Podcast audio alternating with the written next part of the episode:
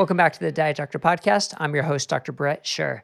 Today I'm joined by Graham Phillips. Now, Graham is a pharmacist in the UK and he's been a pharmacist for 35 years. He's a registered pharmacist, a fellow of the Royal Pharmaceutical Society, and the owner of iHeart Pharmacy Group. And I really like his story of his transition because when you think of a pharmacist, what do you think about? Someone who is filling a prescription for medication, someone who's giving out medications, who makes their living by helping people get the medications they need. Well, well, Graham went the other way. After 35 years of practicing pharmacy, he realized this pill for every ill was not helping people live better lives, was not really helping people improve their health, not in the way that he set out to want to help people. So he did about a, a bit of a 180 to say, let's instead focus on lifestyle. And let's use different tools like CGMs and like sleep trackers and different things to help take that data and integrate it to help you see how you can improve your life, your lifestyle, so we can take medicines away from you. And that's what I love about his story a pharmacist focusing on deprescription, my favorite word, deprescription. Uh, so hopefully, through this interview, you'll get inspired by his journey, by his passion, and get some of the the tips that he um, that he gives us about lifestyle, about sleep, about nutrition, about use of CGMs, um, about use of sleep trackers, and how he sees those as being beneficial. So, without further ado, let's get into this interview with Graham Phillips. Well, Graham Phillips, thanks for joining me on the Diet Doctor podcast today. Oh, thanks for having me. It's an absolute delight to be here, Bret. So, you, as I mentioned, you've been a pharmacist for 35 years in the UK. Now, first, before we even start hearing about your journey, uh, I need some education because you were educating me a little bit about the difference between what I see as sort of like the US based pharmacy and the UK pharmacy. And so I'm confused on that. I, would assume maybe some of our listeners are. So why don't sure. you give us just a, a, brief description about the, the main differences between yeah. US based pharmacies and others?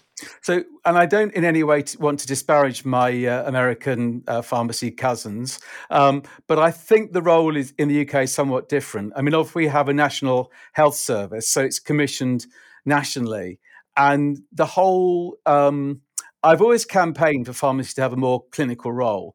So my training really was was as a pharmaceutical chemist, very scientific, very little clinical input. And yet I find myself 35 years on. There's a national program which I helped develop called Healthy Living Pharmacy. And there was recognition that pharmacy has a huge number of touch points in, of the public. So in the UK, and I'm sure the same would be true in the US, that we actually see more people in the day in a day than the rest of the health system put together. Hmm. And if you think about that as an opportunity to see and an opportunity to influence, an opportunity to influence everyone about everything, the, the opportunity there is huge. And if you were to right. sort of rethink of, of, us as, as instead of the purveyors and suppliers of medication, but purveyors and suppliers of advice, and particularly public health advice, you could reimagine the profession. Um, and yeah. I suppose the first example of that was when um, emergency contraception went over the counter. Now, unlike in the US, where you basically everything is easy, either only on a doctor's prescription or it, or can be bought anywhere, we have our own category of medicines called pharmacy only. And it means that we get to provide some of that intermediately, uh, immediate, intermediate category of medicines, which have been, if you like, decriminalized. So it means that we've got a broader sort of therapeutic armamentarium at our fingertips than perhaps our US uh, colleagues have. So there's been an evolution of the role of pharmacy in the UK, which I've helped to champion and broaden, and that's kind of where a lot of our prizes have been around rather than seeing pharmacy as solely the purveyor of, the, of prescriptions and fulfilling medicines, which is still is an absolutely crucial key role, is how do people get the best of their medicines? What advice are they getting about the use of their medicines? Are they getting side effects? Are they actually right. taking the medicines to best advantage? Should we be deprescribing medicines? And what could the role be in public, all sorts of public health? So there's a whole um, movement in the UK, which I helped initiate, called Healthy Living Pharmacy. And it goes much beyond prescribing medicines towards lifestyle, smoking cessation, sexual health, and so on. Now, it's still a relatively, don't, don't get me wrong, I'm not over egging the pudding here. It's still a relatively small proportion of our income. I'd like it to be a much larger portion of our income, but yeah. you kind of see where this, this might be heading. So I just right. think that's a bit of co- that's a bit of context, if you like, for American uh, viewers and listeners. Yeah, I think that is helpful, and, and, you certainly brought up the income point because the majority of yeah. the in- income from pharmacists is you know selling medications that have been prescribed by a physician. So you've got the reputation of the pharmacist who gave up medications, who who realized that there's a better way which then yeah. kind of hurts your bottom line. So, but uh, so we want to get into that. So I guess that's just a little precursor. Uh, but before yeah. we get into that, You've been at this game for 35 years. I'm sure you've seen tremendous changes just in the number of people coming in for prescriptions for antidepressant medications, for proton pump inhibitors, for reflux, for cholesterol medicines, for blood pressure medicines. Yep. Tell us a little bit of what you've seen as the trajectory of the use of medications over your career. We had a group of 10 pharmacies and we developed those as a group practice. So, although we weren't all practicing in the same place, we were practicing in the same environment, just like a group practice of doctors. And so I modeled the whole of uh, Manor Pharmacy Group as it was then on a high performing GP practice. Now, most of the therapeutic agents you've just described weren't even available. They didn't exist when I first qualified. PPIs weren't there. We didn't have SSRIs. So a lot of the drugs that you're talking about simply didn't exist. But what also didn't exist is this, car- this absolutely cascade of cardiometabolic metabolic health, diabetes, hypertension. We're seeing escalating. Uh, as you, as you well know, everyone's everyone whose waist has expanded, and as their waist has expanded, they and they've got fatter, they've got sicker, and it's mm-hmm. happened in a generation or two, right? To, to, right. To, for example, when I was a kid at school, I was the only fat kid in the class of slim kids. Now the slim kids in the class are the only slim kids in a class of fat kids. How did that happen? So there's been right. this astronomical change, right? Which you and I, I think, are going to agree has got to do with lifestyle, something to do with the nature of our diet primarily, but with other things obviously plugged into it. And so, what do health systems teach you? All physicians, uh, and the same is true for pharmacists, doctors, nurses, optometrists, dentists our training is is really wait for the symptoms and then suppress the symptoms with drugs. Right. And it got to the point with, as you say, with my pro- trajectory, which is it seems like everyone's on a statin or an antidepressant or both. In other words, we're medicating an entire society. Mm-hmm. So I got to the point where I was extremely senior in my profession. I'd had a number of very senior leadership roles um, we built a very successful pharmacy group that ran pretty much every single award and most of them twice. And yet, what did you set out to do as a health professional? That wasn't it. You set out as a health professional to make people healthier. And I reached the conclusion, despite all the accolades and relative financial success, national awards, recognition, I wasn't really helping people, right? I was stopping them getting sick as quickly as they otherwise would have done by giving them more and more medication. And I sort of thought, we're medicating now an entire society. Whereas when I started out 35 years ago, yes, people were medicated, but not at this level. What has changed in that short period of time? I mean, our genes haven't changed. What is it that's changed that's led to this? And does it make sense? Is it the best use of um, funding? So, to put to give you perhaps a bit more context, um, these are UK figures, but you'll be able to mirror them into the US. So the UK NHS total healthcare system costs about 150 billion UK pounds. So what's that? 250 billion dollars, 200 dollars, 200 billion, more or less. Okay. Um, the, the UK drugs bill is 20 billion, but the total bill for UK pharmacy is less than 3 billion. So all of the drug, all of the money is going on the system and the drugs. Very little of the money is going on pharmacy. And if you then mm-hmm. compare, as again, we have national systems, of the total NHS budget about is 150 billion. Our public health budget is about five. In other words, looking at it another way, 99% of the money is being spent looking after the ho- looking the door after the health after the horse has bolted, and right. 1% of the budget is being spent better tethering the horse. None of this makes sense. So, kind of my conclusion is, is kind of two things really. One is we it. I, I always believe for many many years it was lack of funding. I now believe it's not lack of funding. I think the money's being spent in the wrong way. Um, and I also believe that community pharmacy could be repurposed. The fact that we earn most of our living around the use of medicines, I think that will always be the case. But there's no inherent reason that we couldn't be paid more for not dispensing a medication than the dispensing of it. So I would like to see contractual change and re education of the public and the profession, because in the end, follow the money, honey, right? If we were paid to be more proactive about public health, then we would just like your yeah. profession would. Right. And that's what I find so interesting. Sort of this almost this conflict, or it could be a confluence of the pharmacist and the physician focusing more on prevention. You mentioned words like deprescribing, right? No one would think of yeah. a pharmacist as deprescribing because a pharmacist is supposed to be giving medication. So that role yeah. would be phenomenal because one, maybe you would have a little bit more time than the physician. Two, you'd be a little more focused on on the one issue rather than having to, you know, maybe sure. you know check all the different boxes that a physician would. But what happens or what has happened in your experience in a situation situation where you maybe disagree with medications that are being prescribed or think the patient doesn't need them or think they could be coming off their medications and you sort of have that conflict with the advice from the physician how do you how do you handle that? There is uh, we have something called medicines use reviews and a new medicine service and and that is very much about that interface. So it's a structured um, meeting with the patient in which you which you agree what the sort of uh, rules of engagement are. And it may well be that you say to the the prescriber actually you sh- that increase the dose, but it may be equally that you say to the prescriber reduce the dose or change the drug. Now, this is very early days. I'm not saying that we're absolutely at that place, but you mm-hmm. could see how that would come into being. But you're quite right. The conflict of interest uh, that is perceived is twofold. One is we earn our money from dispensing medication, not from dispensing it.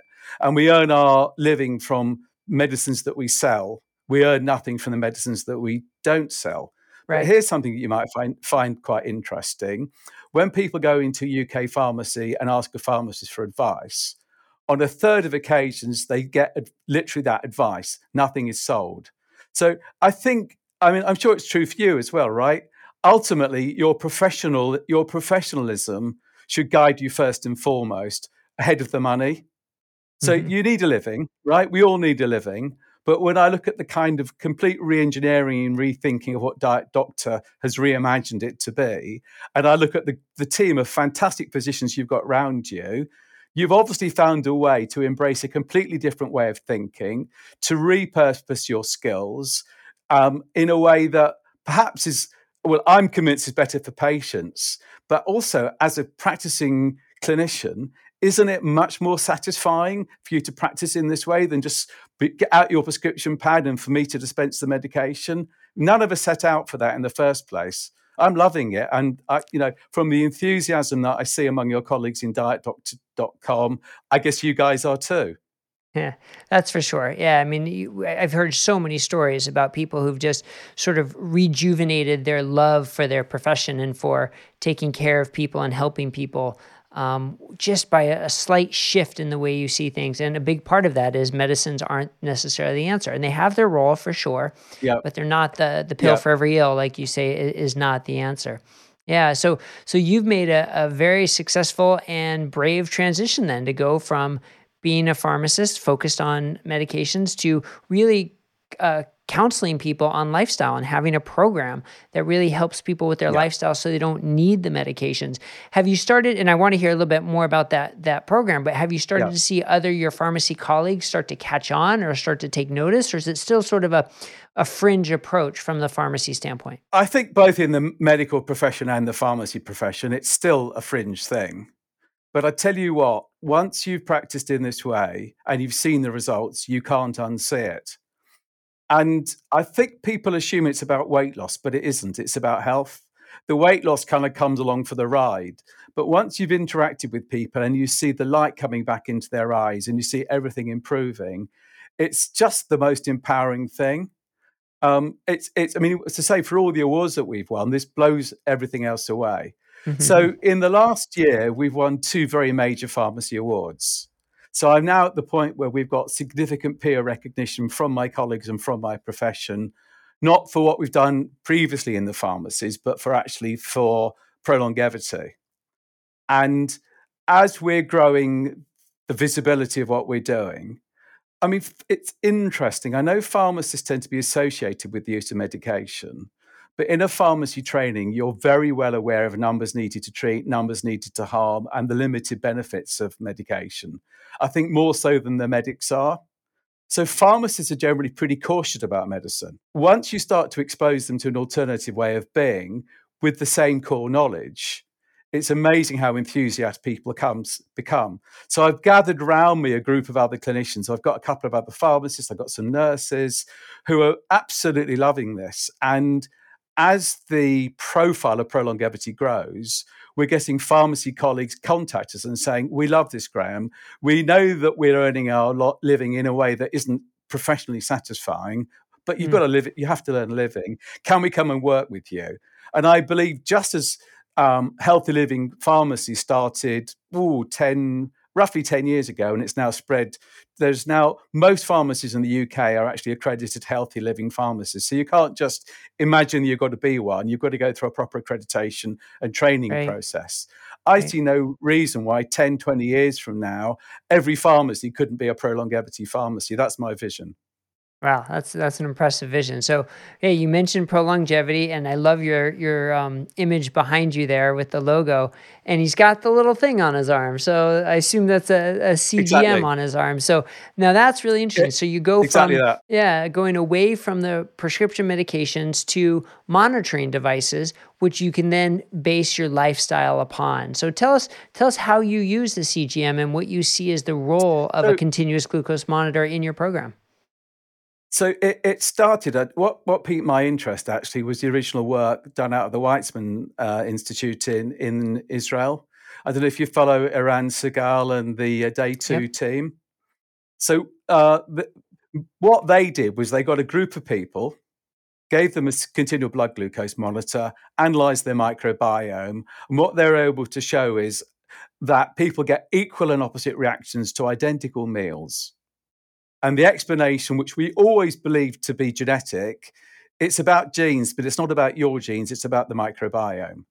So I became absolutely fascinated with the role of the microbiome and how that plays, as we now know, into physical health, cardiometabolic health, and indeed mental health. And so when the uh, in the UK the first continual blood glucose monitors came out, I thought this is fascinating. Let's have a go at it. And my first client, and I can talk about Jeremy because uh, he's a testimonial on my website. I'm not betraying any client, client confidentiality here. So Jeremy and I, well, Jeremy was a friend of mine. He was an electronic engineer by background um, and a health entrepreneur. So he'd been a very, very successful health entrepreneur. I don't know whether you have it so much in the in the US, but you you know those electronic blood pressure machine machines you have when you go into your doctor, you put your arm in the machine, it takes sure. your blood pressure, it goes straight into the GP notes, right? He mm-hmm. started mm-hmm. those, and then they went on to bigger and better things. Mm-hmm. Now, Jeremy and I, Jeremy and I, had, had known each other for sort of 25 years. And he wasn't particularly um, overweight, but he, he'd had a problem with hypertension. And he'd been, he was now in his late 50s and he'd been hypertensive since his 30s. Now, Jeremy being Jeremy, he wasn't going to see any just a, any old GP or, as you would probably call it, a family physician. He'd been seeing one of the country's leading cardiologists for 20 years. And the way that hypertension is treated, raised blood pressure, is you start with the first drug and you titrate, drug, titrate that drug up to the maximum. And it's the, either the maximum uh, prescribable dose for that drug or the maximum that the patient will tolerate. Right. And then, then frequently you, you add on extra drugs, right? And you keep adding on drugs. Right. Yeah. Exactly. So he was at the point where he just had his fourth drug added. So on top of the other three he was already taking, they'd added doxazosin. So it was controlling his blood pressure, but he was getting significant side effects. So that's where he was, aged, hmm. let's say 60, slightly overweight, not, you know, not with a bad uh, lifestyle, and certainly not ignorant of healthcare. Healthcare, yeah, but he was lucky you know, enough to have a friend like you who could come in and give him better lifestyle exactly. advice and help him get off the medications, right? So I said, I said, Jem, let's have a go with the CGM. You'll love this with your, you know, electronic engineering background. You will absolutely right. love it. I put the CGM on him. I put the Libre device on him, and he started the data share. Next morning, huge sugar spike. So I sent him a little WhatsApp. Jem, what did you just have for breakfast? And he said, "Oh, All-Bran." like I always have. And I said, Jeremy, that's just sugar. And of course, no one knows that these so called complex, healthy whole grains are a ton of sugar. Mm-hmm. So I said, it's just a ton of sugar, right? Processed sugar. So he said, okay, Graham, what shall I have for breakfast? I said, well, have an omelette, right? Cheese omelette one day, avocado the next, etc., etc. A month went by. He lost 12 kilos without any effort, no dieting, no hunger, no calorie counting, just by cutting the carbs. But he was still taking all this medication. And by now, his blood pressure was in his boots. So he said, What shall I do, Graham? I said, Well, I could do a medicines use review, but you know, you've been seeing this cardiologist, go back and see him anyway, long story short, another by the time he got to see the cardiologist, another few weeks had gone by. He'd lost another sort of, I think he'd now lost 12 kilos. He sees this cardiologist. Remember, he's been seeing this same guy for 20 years. And for 20 years, every time he saw him, it was an upward titration in the dose or the number of drugs. Overnight, halves his medication and says to him, In my entire professional life, I've never seen anything like it. Yeah. We're now we're now two years on. Jeremy is 23 kilos lighter, and the only medication he's now taking is a statin. And the only reason he's taking that is I can't convince him he doesn't need it. and that was uh, that's n equals one, right? And you and I both know that n equals one. One single example doesn't mean a thing, right? First to accept it, but it was kind of exciting so I mm-hmm. thought, well, I'm on to something. I don't quite know what. Let's try it in different people, different ages, different problems. Right. And right. blow me down. I kept getting these unbelievable results, so much better than I'd ever achieved with the medication. I thought, I'm really definitely onto something here. Yeah, I think that's what's so impressive, though, that using just this monitoring device teaches people enough about their lifestyle that they get better results than they do with medications. And so that's that's a remarkable uh, a revelation for a pharmacist, let alone for a physician yeah. or a health coach. I mean that that's what we need to know more of, like how to use that. So yeah. let me interject for one second though. Now there's some sure. controversy and pushback about the CGMs um, that it will encourage people to find a diet that keeps an absolutely flat blood sugar and that maybe that isn't yep. the best goal. Now, how do you um, counsel patients that you're using the CGM with? What is the goal of wearing the CGM? Is it a flat number? Yeah. Is it a flat line? Is it something else? I start off by setting fairly broad parameters. Um, and my aim is to get a, a projected HbA1c. So, uh, for the listener, the HbA1c is your measure of your long term glu- glucose control and I get and I, and I have two things. One is to keep people in, in a reduced range. So instead of because you can have an average where everything's flat, right? You can have the same average where it's going up and down like a yo-yo. The flat one is fine. The up and down like a yo-yo is bad news. So I'm looking for two things: is to have um, relatively small uh, undulations in their blood glucose and a nice steady HbA1c. And to give you an idea, the uh, the parameters are an HbA1c. This is the UK figures, and you'll know the US equivalents. Six point five and above is, di- is type two diabetes. There's a whole other debate about whether HbA1c is a very good measure at all, but that's probably a debate discussion for another day. I've got mm-hmm. quite some reservations about HbA1c because what you really want to know is what's going on with insulin. But that's as I say, that's a bit of a separate debate. I uh, so in all the studies if you get HbA1c below 6.5, that's regarded as a fantastic result. Now, my view on that is you've got someone on the absolute precipice of diabetes, and that's an outcome. I don't think it is. So, I my for my clients, my target is a 5.5 HbA1c. In other words, they're not just almost diabetic or almost pre-diabetic; they're in a healthy low level. And, and as for the undulations, I actually think if, if you, I mean, obviously, for, um, if you're in keto, then you're very like very likely to have very low and consistently low insulin levels and low and healthy sugars. So I'd like someone to explain to me what the science is behind the assertion that sugar spikes are a good thing, because I don't believe that they are. Because sugar spikes are insulin spikes, and insulin spikes are insulin resistance, and insulin resistance is halfway to metabolic syndrome, in my view. So I don't. I understand there's controversy, But I'd like to know what science that controversy is founded upon because it doesn't work for me and it doesn't work for my understanding of what the root cause of all the diseases are. What do you think? Yeah, I think that's so such an interesting point that where's the science that these sugar rises and falls are perfectly fine? But on the other side, where's the science that in someone who doesn't have type 2 diabetes, that a certain undulation is harmful? And where is that level, right? Because it's, I, I agree that, I agree. that yeah, it's not a flat line. The undulations are okay, but small undulations. Then how do you define the small undulations and for whom? Because, like you said, Yeah. the studies show that people are going to react very differently to very similar um, food intake and very similar activities. Like, you know, your blood sugar goes up with uh, high intensity interval training. Is that the same as blood sugar Yep. going up from eating a bowl of cereal and a Danish? I would say no, absolutely not. Do we have the science to prove I that? No, but it makes sense. Yeah, it, it certainly makes sense. So I think we do need science to sort of catch up to help us better define the exact roles. And, and we have a guide on this uh, at dietdoctor.com about the use of CGMs and some of our guides. But I think it does need to be individualized to a degree to set your goals, know Yeah. what your baseline health is, where you're starting from, and then figure out the lifestyle that works for you. So you you'd mentioned a keto diet. Um, is Yeah. that the diet you recommend the most for most people? Is that the one that you find works the best, or how do you see that approach? Um, the short answer is no. And here's my philosophy, which is I think, you know, you get the diet wars and you get the cults.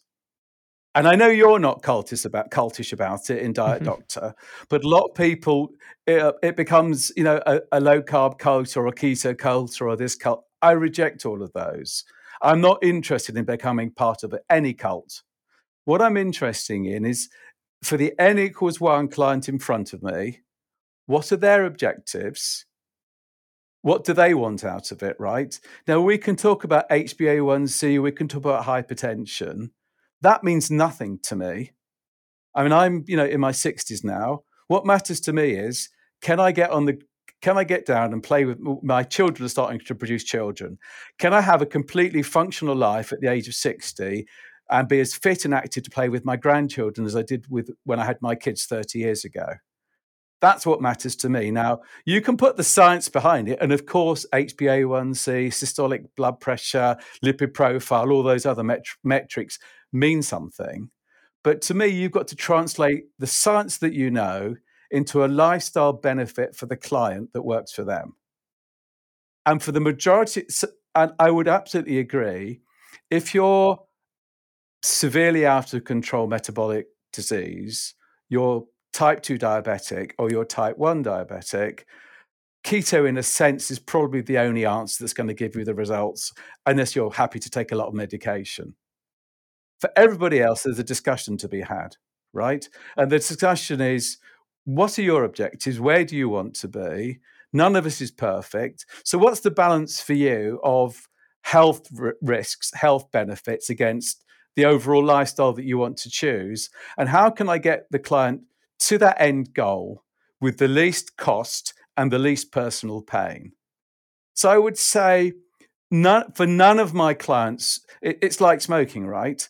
If any, the, the truth is, if someone said to you, if I smoke one cigarette a month, is that harmful? Is it going to kill me? No. The damage about smoking is smoking consistent numbers of cigarettes regularly in an escalating dose. So, equally, if a client says to me, Look, if I treat every so often and I have a, a not very healthy bowl of chips, whatever, will it kill me? No, it won't.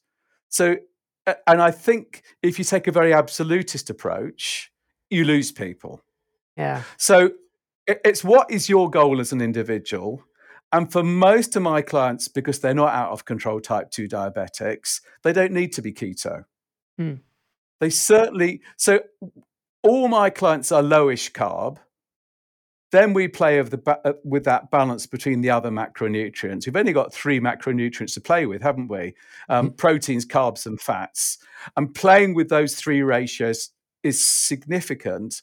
But in, to me, if you only focus on that, you're missing the majority of the story, which is how does that play into the, the role of the microbiome? There's 100 trillion bacteria in our gut. And also, let's not forget micronutrients, because I think we we confuse energy and calories with nutrition. And in fact, I was just having this discussion with Robert Lustig uh, this week, which is processed food has got calories in it, but I, he and I both agreed it's not food; it's poison with calories in it. I am never going to get my cl- to encourage my clients to eat poison with calories in it.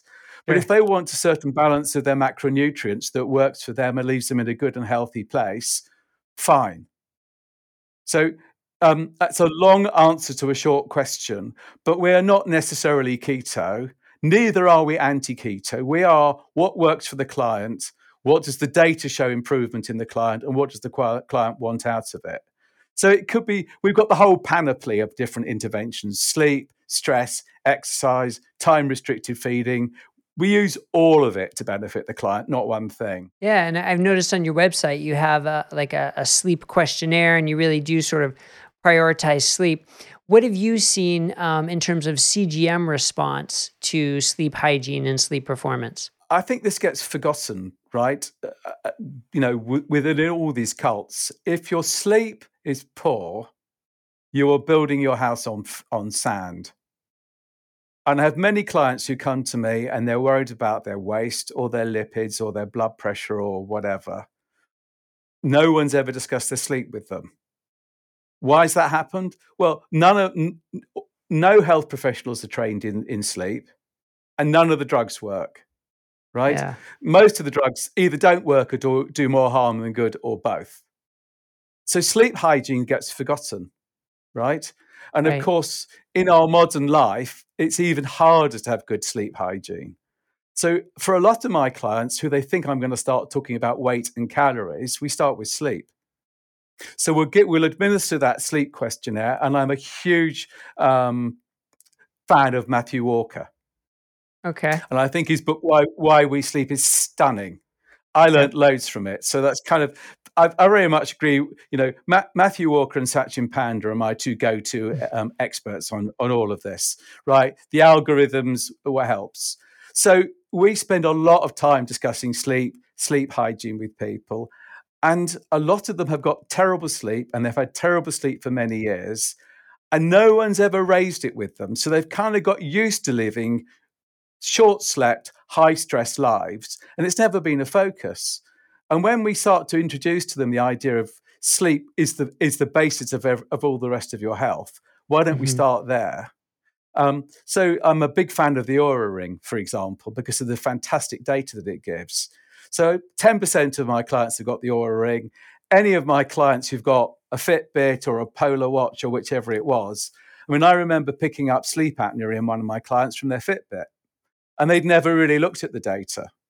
So uh, your uh, sleep is such a such fundamental importance. If you ignore it, you know yeah. you really are bu- building your your health your house of health on, on on sand. I would say.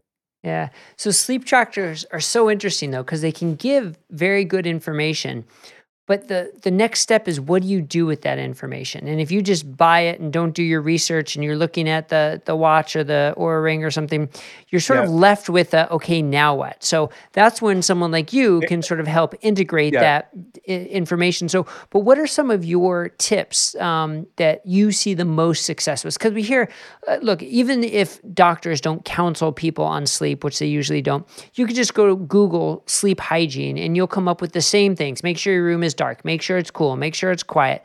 Make sure you turn yeah. off your screens. Make sure you know you get light in the morning and and you know don't exercise too late. Don't eat too late. You know there's a whole laundry list of things which yeah. when people look at they're like how am I going to do all of these? So what do you see as like your yeah. top advice that that has the biggest impact for the most people to then impact their scores? I, particularly with the Oura Ring, but with any of these other devices, once you start to see in real time how you track and how your health is is affected by a good night's sleep or a bad sleep. I think that's the first thing.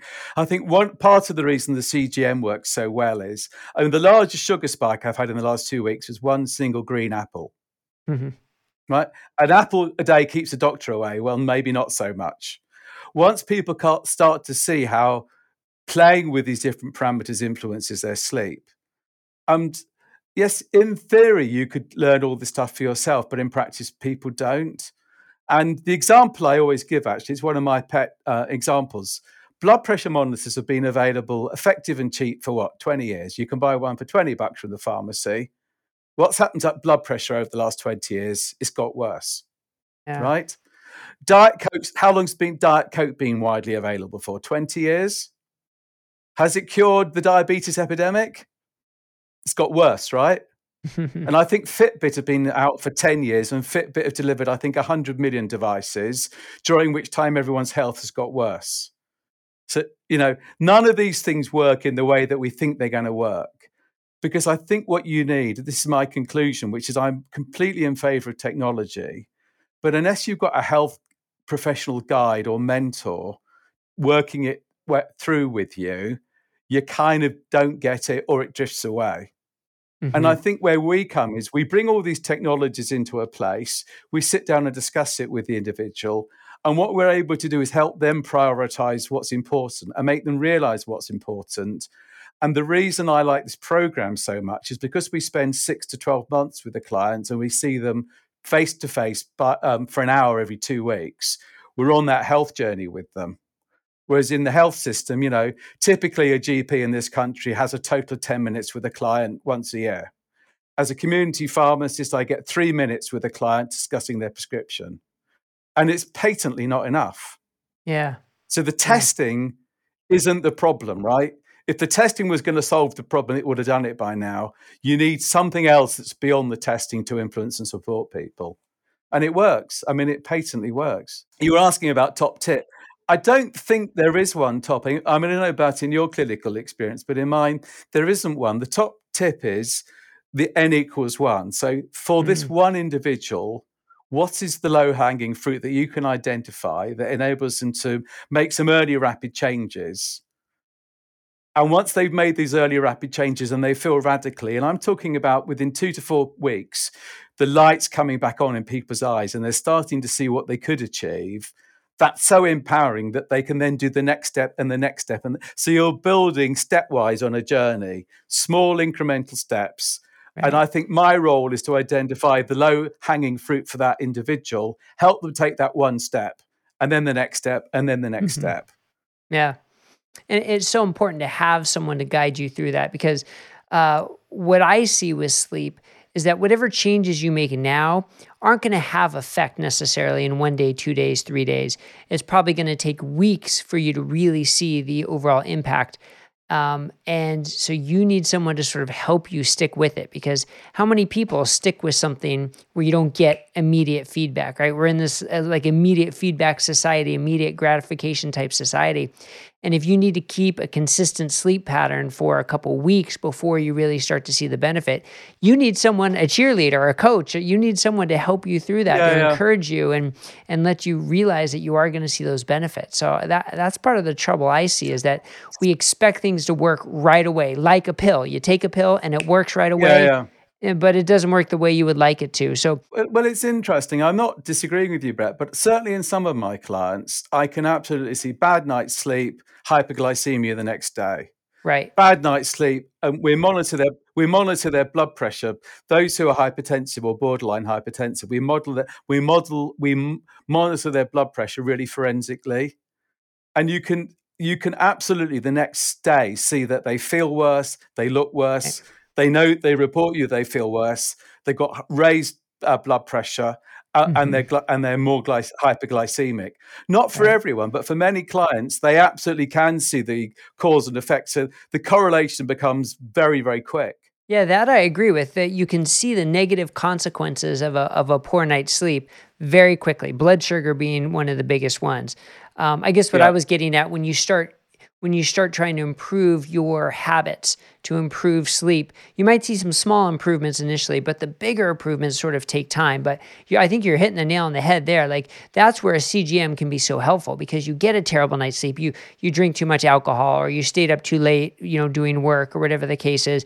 You get a terrible night's sleep. Now all of a sudden your sugars are 10 to 15 points higher eating the exact same food and you're yeah. thinking what's going on here i'm eating the same thing. Why is it that my that my cgm is so much higher?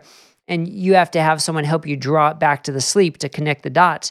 So you can say oh yeah, yeah. it is important. That's yeah. right. And that's one of the definitely one of the benefits of it. So do you, do you, do you see it helps your clients make um, lifestyle interventions a little more enthusiastically when they see that correlation? I think there's an assumption that people are happy happy taking medication and they want an instant you know gratification. I know we're in the society uh, uh, it's all about instant gratification, but all the health research shows otherwise. That actually people are very reluctant to take their medication, and generally speaking, don't. And they've done extensive studies around the use of medication, and the, the it keeps the doctor happy but it doesn't really, in many cases, keep. And there's a mismatch in understanding here. Again, I don't want to come across as anti-doctor because I'm absolutely not. My my partner's a GP, so this isn't about you know trying to um, nail one particular profession. But uh, the working hypothesis of health systems that people are coming to their doctor looking for a prescription pad, which the doctor has to somehow fulfill, and then the joint expectations are met I don't think that's borne out in reality. And those of us who practice in this space, that's not what we find. I mean, clearly for some people it is, and that's a choice they're entitled to make. Yeah. But I don't agree that the hypothesis is always that, want, that, that, that people are seeking a pill for every ill. I think people yeah. are seeking a responsive professional who's empathic, who understands their goals and can provide them with alternatives. And if you say, well, you can, you know, we can increase your hypertensive, antihypertensive medication, we can give you a bigger dose of metformin, we can add this, we can add that, but we can also offer you a lifestyle intervention. I would say for at least 50% of people would rather have the lifestyle intervention. Yeah. Maybe more than 50, but certainly 50, 50% in my experience. I really like to hear that. And uh, I'm glad that more people would want the intervention um, but I mean, we I think we have to be honest that it's much easier to take a pill than to do the harder work of changing what you eat, changing your exercise, changing your sleep. So I wonder if yeah. you know the compliance to pills and to lifestyle both can be low. Um, but it seems like the literature would support the compliance with pills is better than the compliance with lifestyle. So the question is, how do we flip that mm. on its hmm. head, and how do we get effective lifestyle interventions, people to be more compliant with that. Um, I've got my hypotheses, but let me hear yours. Two things. I'm not sure that the literature is ever being powered deliberately to look at um, the option of lifestyle changed against medication. I think the entire system is stacked in favor of industry funded, industry sponsored interventions using drugs yeah. Where only the, I mean, this has changed recently, but there's a fantastic talk by Ben, ben Goldacre where he describes, I don't know if you follow Ben Goldacre, he's got a wonderful TED talk and he describes that as a physician who's quite geeky and wants to prescribe on an evidence basis, realize that the only trial data that historically has been published is the positive outcomes. All the drug trials that didn't show an outcome never get published, they get buried. Now, that's improved recently, but I would kind of debate that the evidence is as strong as, as it's generally assumed to be that the drugs work and they're complied with and the lifestyle interventions don't. I don't think there's ever been a proper trial that looks at these, you know, the kind of work that David Unwin have you had David Unwin, Dr. David Unwin, the UK GP oh, on yeah. the podcast? Right. Definitely. Right. Well, if you look at if you look at the kind of work that he's doing, I think he's starting to produce an evidence base to disprove that. So I would challenge that as a working hypothesis um, in, in the first place. But mm-hmm. then I think if you work intensely in health systems, you don't have the time with you to work in that way. Right. And that's where I have got the time. And I look at the, you know, the 20 billion UK drugs bill escalating, ever going upwards. And I'm thinking, when I'm deprescribing for all these clients, that will more than pay for my service ignoring the health gain. Right. And I would support the use of the medication if it was genuinely a cure. But you and I both know it isn't a cure. We're suppressing symptoms, we're not addressing the root cause. And actually, we're not really stabilizing the patient. We, you know, I was brought up that type 2 diabetes is a chronic uh, progressive d- disease with, with an inevitable endpoint. And in that a journey, the only thing you can do is slow down the rot. And inevitably, the client will need more, or patient will need more and more m- right. medication. And that's the way the system works. And that's how I practiced for 25 years. It's only since I've seen with my own eyes that that's not true and that you can. Um, you can certainly put diabetes into remission. There's a whole debate about re- the definition of reversal and whether that's possible. So let's use the relatively safe term remission. And with my eyes on a daily basis and with your eyes on a daily basis, we're both seeing people going into remission, needing fewer and fewer drugs, having a better and better quality of life, and saving health systems fortunes, right? Yeah, yeah, it's remarkable. But I think the problem is most medical practices and medical institutions aren't set up in a way to achieve those results. They're they're not rewarded for those results right now and the interventions yeah. needed and the support needed aren't there. I mean, let's face it, you know, clinicians are busy, they need help. And that's where a program like yours can really help. That's where a program like DD Pro of what we're what we're creating now is meant to help the clinicians guide the patients, help the patients guide themselves under the auspices of the clinician to get to that point, to really start changing the framework of how we see this. And and every time I, I hear someone say, you know, diabetes was a I was taught it was a chronic disease. You just add medications. It is so true. And now we're starting to see yeah. that turned on its head. And it's remarkable. And I think we need to point out how remarkable it is. Because eventually there's going to come a point where people are going to be like, oh, yeah, we always knew that. We always knew we could do that. Well, no, we didn't. I mean, this is amazing. This is such an amazing time in history, in medical history, that we really are making this a push. Absolutely. And it needs to spread everywhere. So are you starting, you know, with Dr. Unwin being so prominent in the UK, are you starting to see that? Um, progress more as a message in the UK? We absolutely are. So um, I've followed David since the early days of public health collaboration, and I followed Doctor since your early days. And I have to take my my hat off to you guys because you're you created the most amazing resource, a huge amount of which is free, and it's life changing. And that requires, you know, all of you could have gone on, on you know, um, and I, I'll followed quite a lot of the leading lights in Doctor. All of you could have practiced conventionally, not challenged the paradigm, and made a very nice living, right? And not following the mm. paradigm and trying to ch- and challenging paradigm. That's difficult. That's hard work. That means recognizing, as I did after practicing in a certain way for 25 years, that maybe I'd done as much good as harm and as much harm as good. That's a hard thing to come to terms with. Mm-hmm. But once right. you start to practice this way, you, you just can't unsee it. And that's one of the reasons I'm so delighted to have come, you know, that we've got now some sort of professional collaboration between ProLongevity and Diet Doctor, because I think we've got the same aims, the same vision, and it's entirely synergistic. I think we're at the beginning of something big. I really do. You know, you've got to go back, and it, I, I'm sure you're aware of this. In 1994, there was a Senate hearing about smoking.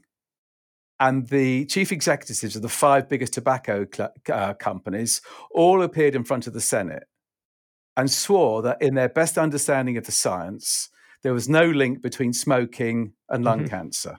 Not in 1934, not in 1954, but in 1994, right? Yeah, it's remarkable. It, it was almost within, it's within, within our life, right? And they'd known the truth for 40 years.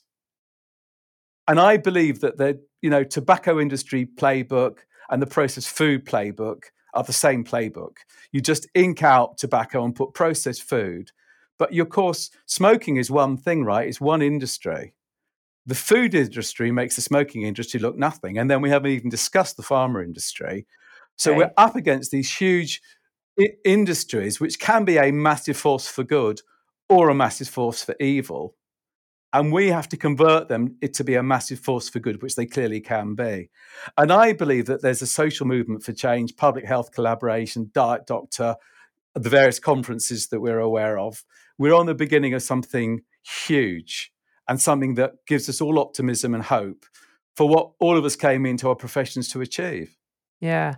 And I think the more professions we get seeing this, seeing this motion and seeing where this is headed, uh, the better. And that's why I'm so thankful to have you know pharmacy on board, right? That that the people who are supposed to be responsible for the medications are now seeing the downfalls of the medications and the upside of the lifestyle, but not just the traditional lifestyle we've been taught for 50 years, but looking at it from a broader perspective, finding out what really works for the individual. So that's what I think we need different people from different aspects of healthcare all coming together to forward this movement. And, and that's why I'm so grateful for the work you're doing.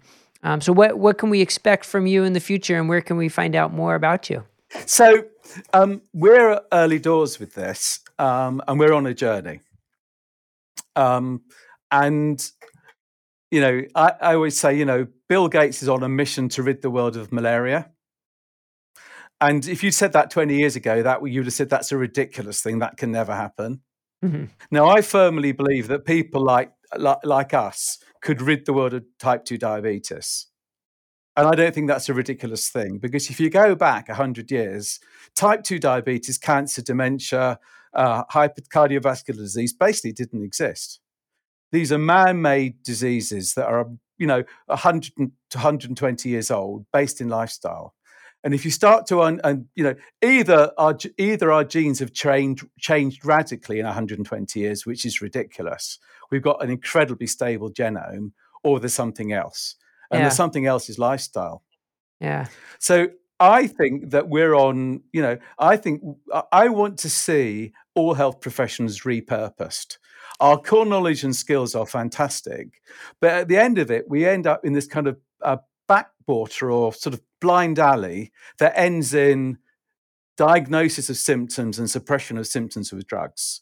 We're never taught root cause. We're not taught about sleep, nutrition, and exercise once you take that core knowledge that you've had as a health professional from whichever profession you come come to you start to practice this this way and you understand the evidence base and the sequence that's led us over 120 years to this terrible place that's getting worse in, you know we're seeing waistlines um, and health deteriorating in front of us right we're yeah. seeing longevity uh, I mean, healthy longevity is going, going back uh, backwards for a long time.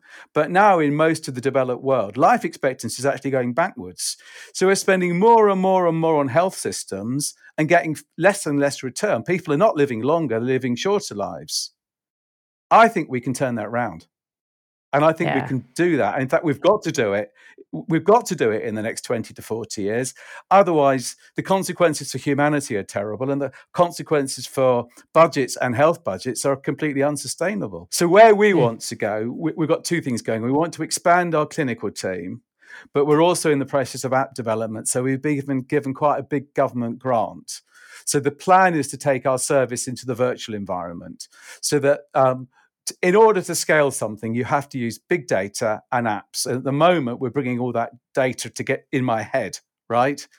if we, if, and we're starting to model this. So if we can bring together the biometric data that your family physician will will uh, correlate, so your lipid profile, your liver function tests, your insulin levels, etc., etc., is one set of data, and we can bring on top of that your Fitbit data, your Oura data, whatever Uh, plus our clinical skills, what we're working on is a virtual version of our service, which will make it a scalable, b internationalizable if that's a word, a word, and also reduce the price. So we're hoping in the next three years to have, you know, much better outcome data. We're also about to start a PhD with one of the leading schools of pharmacy. So we're hoping to have PhD level outcome data. As we'll be able to do proper pharmacoeconomic ana- analysis of what we're achieving. In other words, what are the outcomes? What are the costs? What are the cost benefits on the one hand? And a virtual model. So that's the way that we see the, the future. that's an exciting future, and I, I, look forward to seeing more about that. So thank you for is. taking the time to join us today on the Diet Doctor podcast. No, thank you. And thanks very much for having me.